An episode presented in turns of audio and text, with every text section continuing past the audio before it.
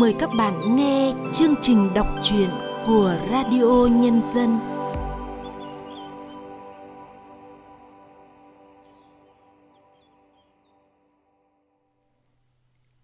Các bạn thân mến, dù cốt truyện đơn giản, truyện ngắn Trò chơi quên nhớ của nhà văn Nguyễn Ngọc Tư vẫn để lại nhiều suy tư về cuộc đời và lòng người. Dưới cái tỉnh táo giáo hoảnh khi soi chiếu những khuôn mặt và sự việc quanh mình, liệu người ta sẽ chọn lựa sống thật với những cay đắng hay sẵn lòng diễn để được yên ấm, yêu thương? Qua giọng đọc Vân An, chúng ta cùng đến với truyện ngắn này.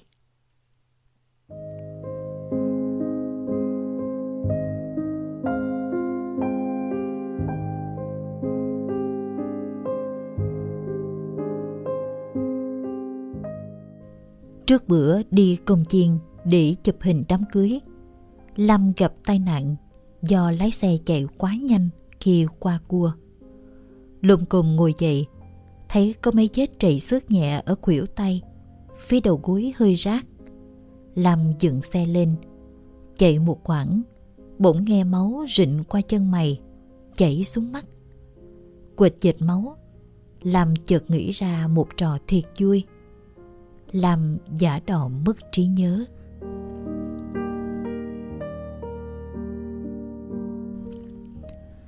Hồi nhỏ, Lam hay nghĩ ra nhiều trò chơi lạ. Có lần Lam trốn dưới gầm giường cả ngày, ngoại quẳng lên nhờ hàng xóm nhảy xuống ao mò táo tát. Không thấy, ngoại mếu máu nhắn đò kêu mẹ Lam về. Khi tàu từ phía chợ gầm gừ ghé bến, Lam không chịu được, nó chạy tung ra mừng.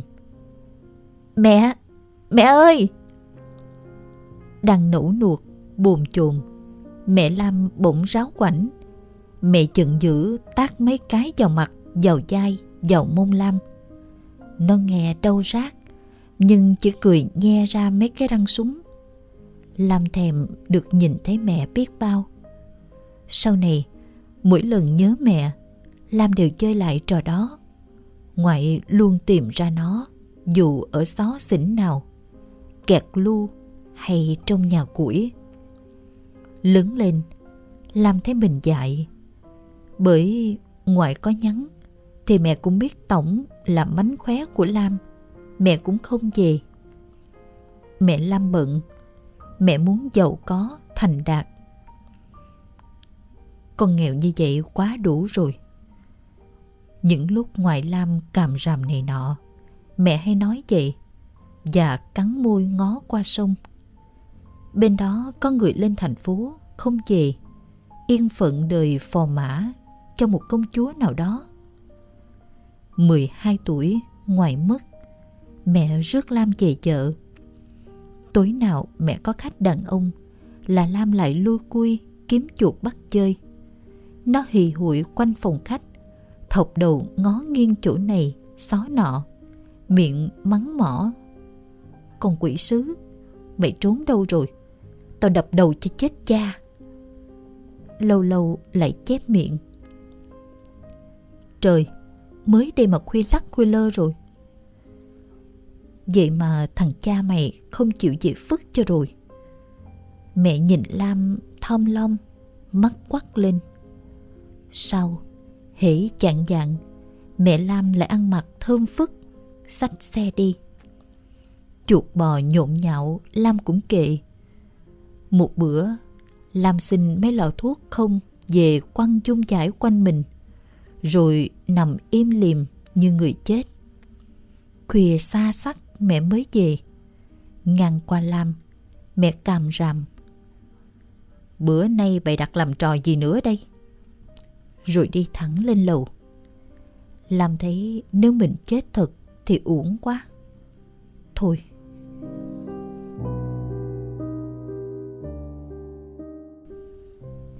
Cái trò mất trí nhớ này cũng không phải là sáng tạo gì mới. Trên phim thiếu gì, ai coi cũng cảm động muốn chết.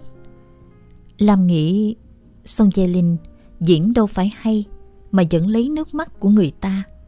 Mình cũng làm được tốt.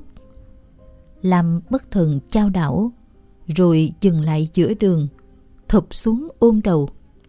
Xe cộ ùn lại một cục. Có người hỏi cô bị làm sao vậy?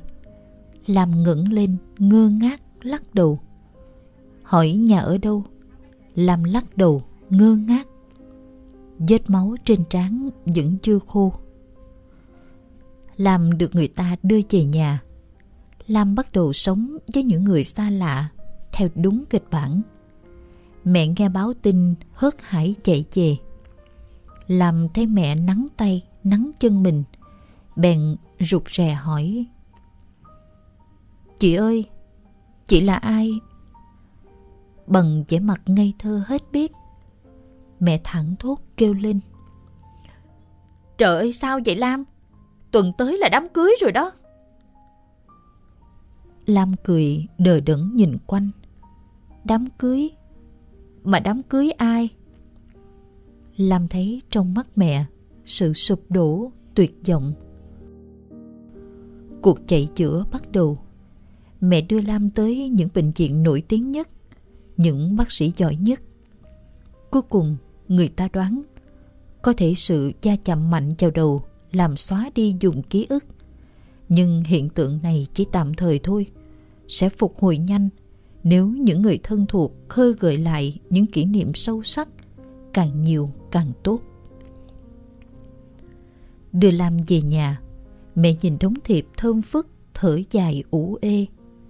Ngày cưới sắp tới mà cô dâu không nhận ra chú rể, đúng là thảm kịch. Suốt thời gian đó, Thái chỉ biết nắm tay Lam đau đớn. "Anh nè, anh là Thái nè, em nhớ chưa?" Lam khổ sở lặp lại như cái máy. "Dạ, Thái." Nhưng không có vẻ nhớ ra cái người chỉ vài hôm nữa sẽ làm chồng mình.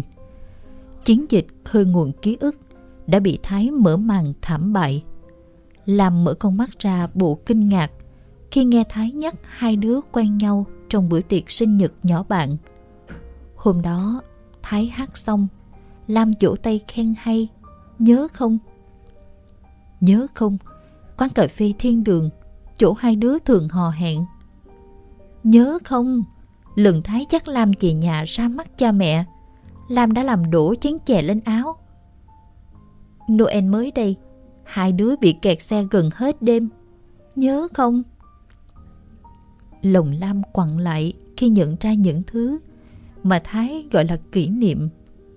Chúng ráo quảnh, tươm tất kỳ cục. Những chi tiết đơn điệu đã làm nên một mối tình đơn điệu. Giá mà có thể chỉnh sửa để kỷ niệm sâu sắc hơn. Thí dụ như cùng nhau đi tung tăng dưới trời mưa, trên con đường chiều vắng ngắt, ướt ngoi ngóp. Tối đó còn kèm theo một trận sốt nhớ đời. Hay còng lưng chạy xe đạp chở nhau ra ngoại ô, chỉ để đứng trên cầu ngắm mặt trăng biết ngần, mắt vào lưới gió với giọng kinh.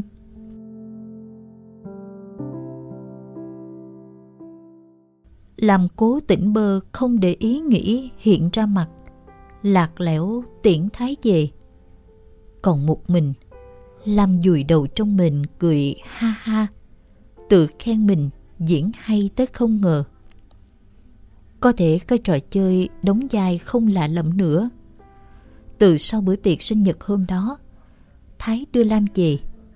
Mẹ cũng vừa trở tới. Thay Thái, mẹ kêu lên, giọng trách móc nhưng cực kỳ dịu dàng. "Trời đất Lam, sao con không mời bạn vô nhà chơi?" Sau biết Thái đang làm việc ở Sở Tài chính, lại là con trai của Phó Chủ tịch tỉnh, Lam không ngơ ngác nữa. Lam thấy mình có bổn phận phải yêu người này, như một cách đỡ đần cho công việc kinh doanh của mẹ. Dù Lam nói về sông, về đồng, về những sa mưa cá rô lóc trên sân, hay về một người bán vé số mù hôm qua chết với dạ cầu, Thái không biết gì hết. Chẳng sao cả, Lam sẽ yêu. Những ngày tháng đó đối với Lam như một giấc mơ. Mẹ nhắc chừng Lam từng chén cơm. Lam đi chơi, mẹ chọn áo, tiễn Lam ra cửa, âu yếm dặn dò: "Chơi vui nghe hai đứa." làm nũng nịu ôm eo Thái cho đến khi mẹ quay đi. Nếu phải sống giả để nhận sự quan tâm trìu mến của mẹ, cũng đành. Và Lam đã đóng vai người đang yêu trong hai năm. Dài, dài lắm. Nhiều khi Lam nghĩ không biết đám cưới xong thì đời dằn vặt đến chừng nào. Hay đến một lúc, Lam đã quen diễn, đến không thể sống thực, không thể trút lớp. Chơi trò quên nhớ này thì vui hơn giả bộ yêu nhiều. Không phải đắm đuối ngọt ngào nữa. Bây giờ chỉ việc đưa cái mặt ngơ ngáo, đờ đẫn ra với đời. Và cứ vậy, vui từ sáng sớm, khi chị bạn cùng cơ quan hối hả chạy lại thăm, ngồi với nhau, chị cứ chắc lưỡi suýt xoa, mà không giấu được vẻ hồ hởi. Làm quên thiệt sao? Chị quê nè, không nhớ cái gì hết hả? Lam ngượng nghịu lắc đầu, mắt trong veo. Nhìn vào cái vẻ hớn hở không chịu được của chị bạn, Lam muốn sặc vì buồn cười. Chắc chị nghĩ Lam quên tuốt món nợ bốn triệu mượn tay rồi, nên mới mừng húm như vậy. Ra về mà cứ tủm tỉm cười hoài. Cả anh bảo vệ cũng tới nhà, cũng tỏ mặt đau thương, nhưng trong bụng thì mừng rơn. Cái nhìn xa lạ của Lam đã giúp anh yên tâm hơn. Dụ anh dỡ nắp cống và cắt hàng rào gai đi bán, chỉ mình Lam biết, chắc chắn được xóa sạch trong vùng ký ức. Lam thấy mình ứa nước mắt ra, cười mà như khóc. Trong nỗ lực tuyệt vọng nhằm cứu vãn ký ức của con gái, mẹ Lam đã cầu cứu gần hết đám bạn bè, đồng nghiệp của Lam.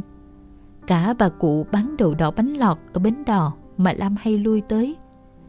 Những kỷ niệm lạc nhách lạc nhễu được xướng lên. Lam vẫn trơ trơ, vẫn xa vời và ngơ ngác.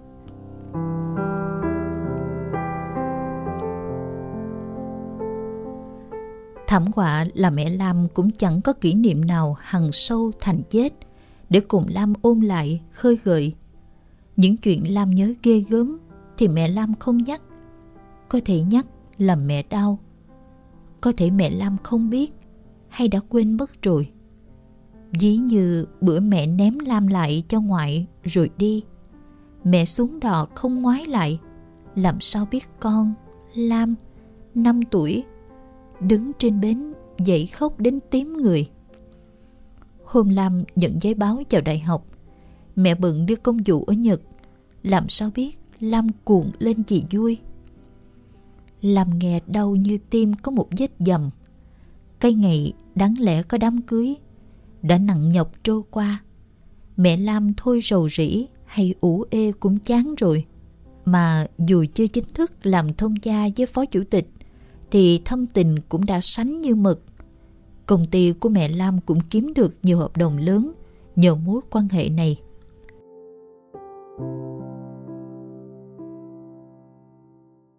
Lam bắt đầu nghĩ tới việc kết thúc trò chơi, bởi nó không còn gì để chờ đợi, để bất ngờ. Một bữa vừa mở cửa, con nhỏ bán vé số thò đầu vào thầm thì: có ông nào đứng dòm nhà chị hoài, lạ lắm chị ơi. Lam ngó ra, người nọ quay đi.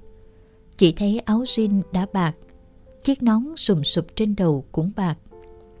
Hôm sau, nép sau rèm cửa, Lam lại thấy người đàn ông chần chừ trước cổng nhà mình. Chẳng làm gì hết, chỉ nhìn vậy thôi. Đôi mắt đau đớn, mênh mông. Rồi lại đi, chậm chạp, như đang đeo mang một cái gì đó nặng trĩu.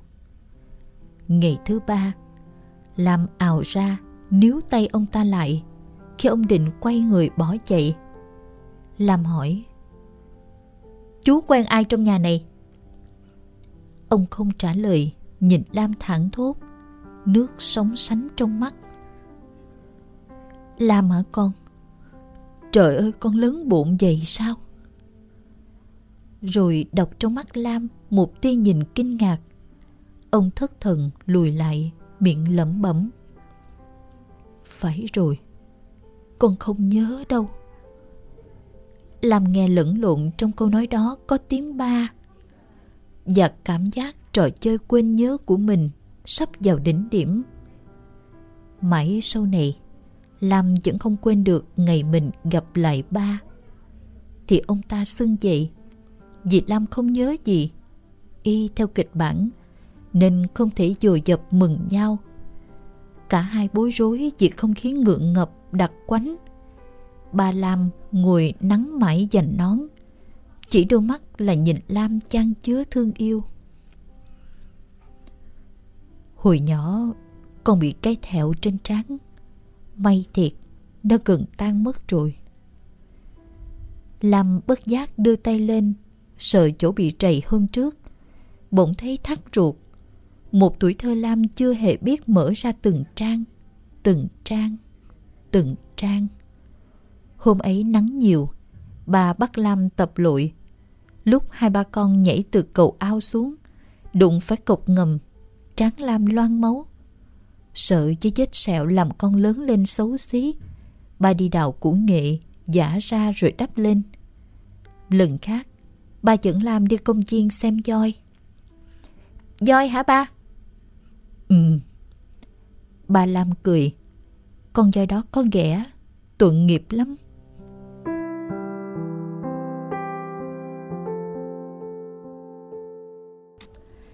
Lam bỗng có cảm giác mình từng đi công viên thật, và xót xa đứng nhìn con voi bị xiềng xích đang nhai mía.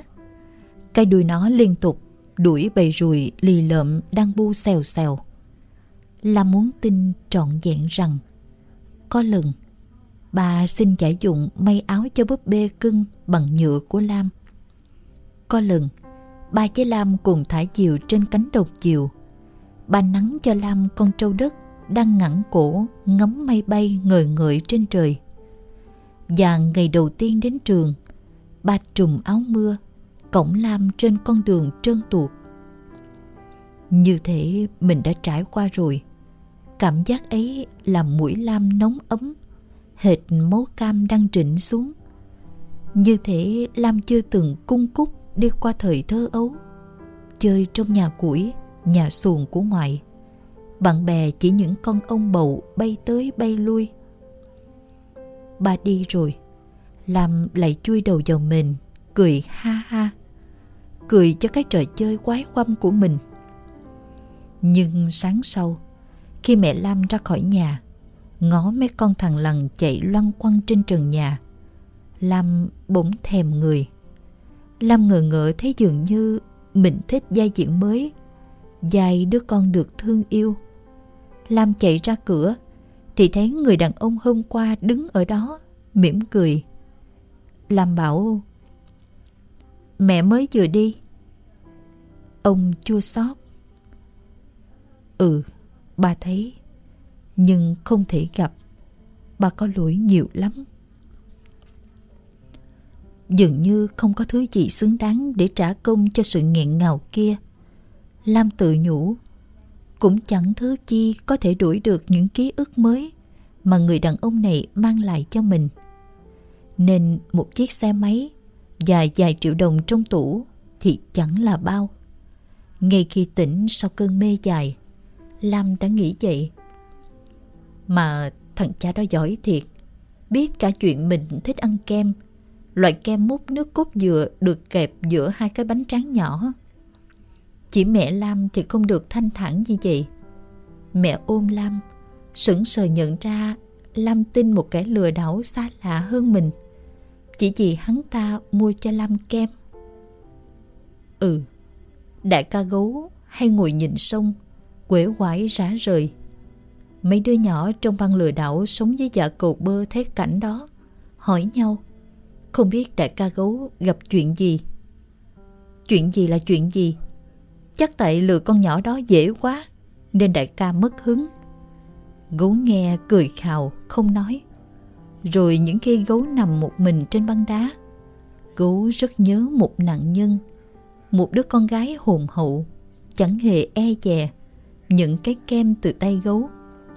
Và trước khi nó thiêu thiêu ngủ, nó mỉm cười nhìn gấu giễu cợt. Tôi biết trong kem có gì đó, nhưng sao lần nào tôi cũng phải trả giá để được yêu thương. Mỗi khi nhớ lại, đại ca Gấu lại nghe sống lưng mình lạnh buốt, như thể ánh mắt ấy đau nhói, đắng đót quanh đây. Đại ca buộc miệng chửi thề khi phát hiện ra trình độ lừa đảo của mình còn tệ quá, đến nỗi không gạt gẫm được người mà còn rước phiền phức vô mình.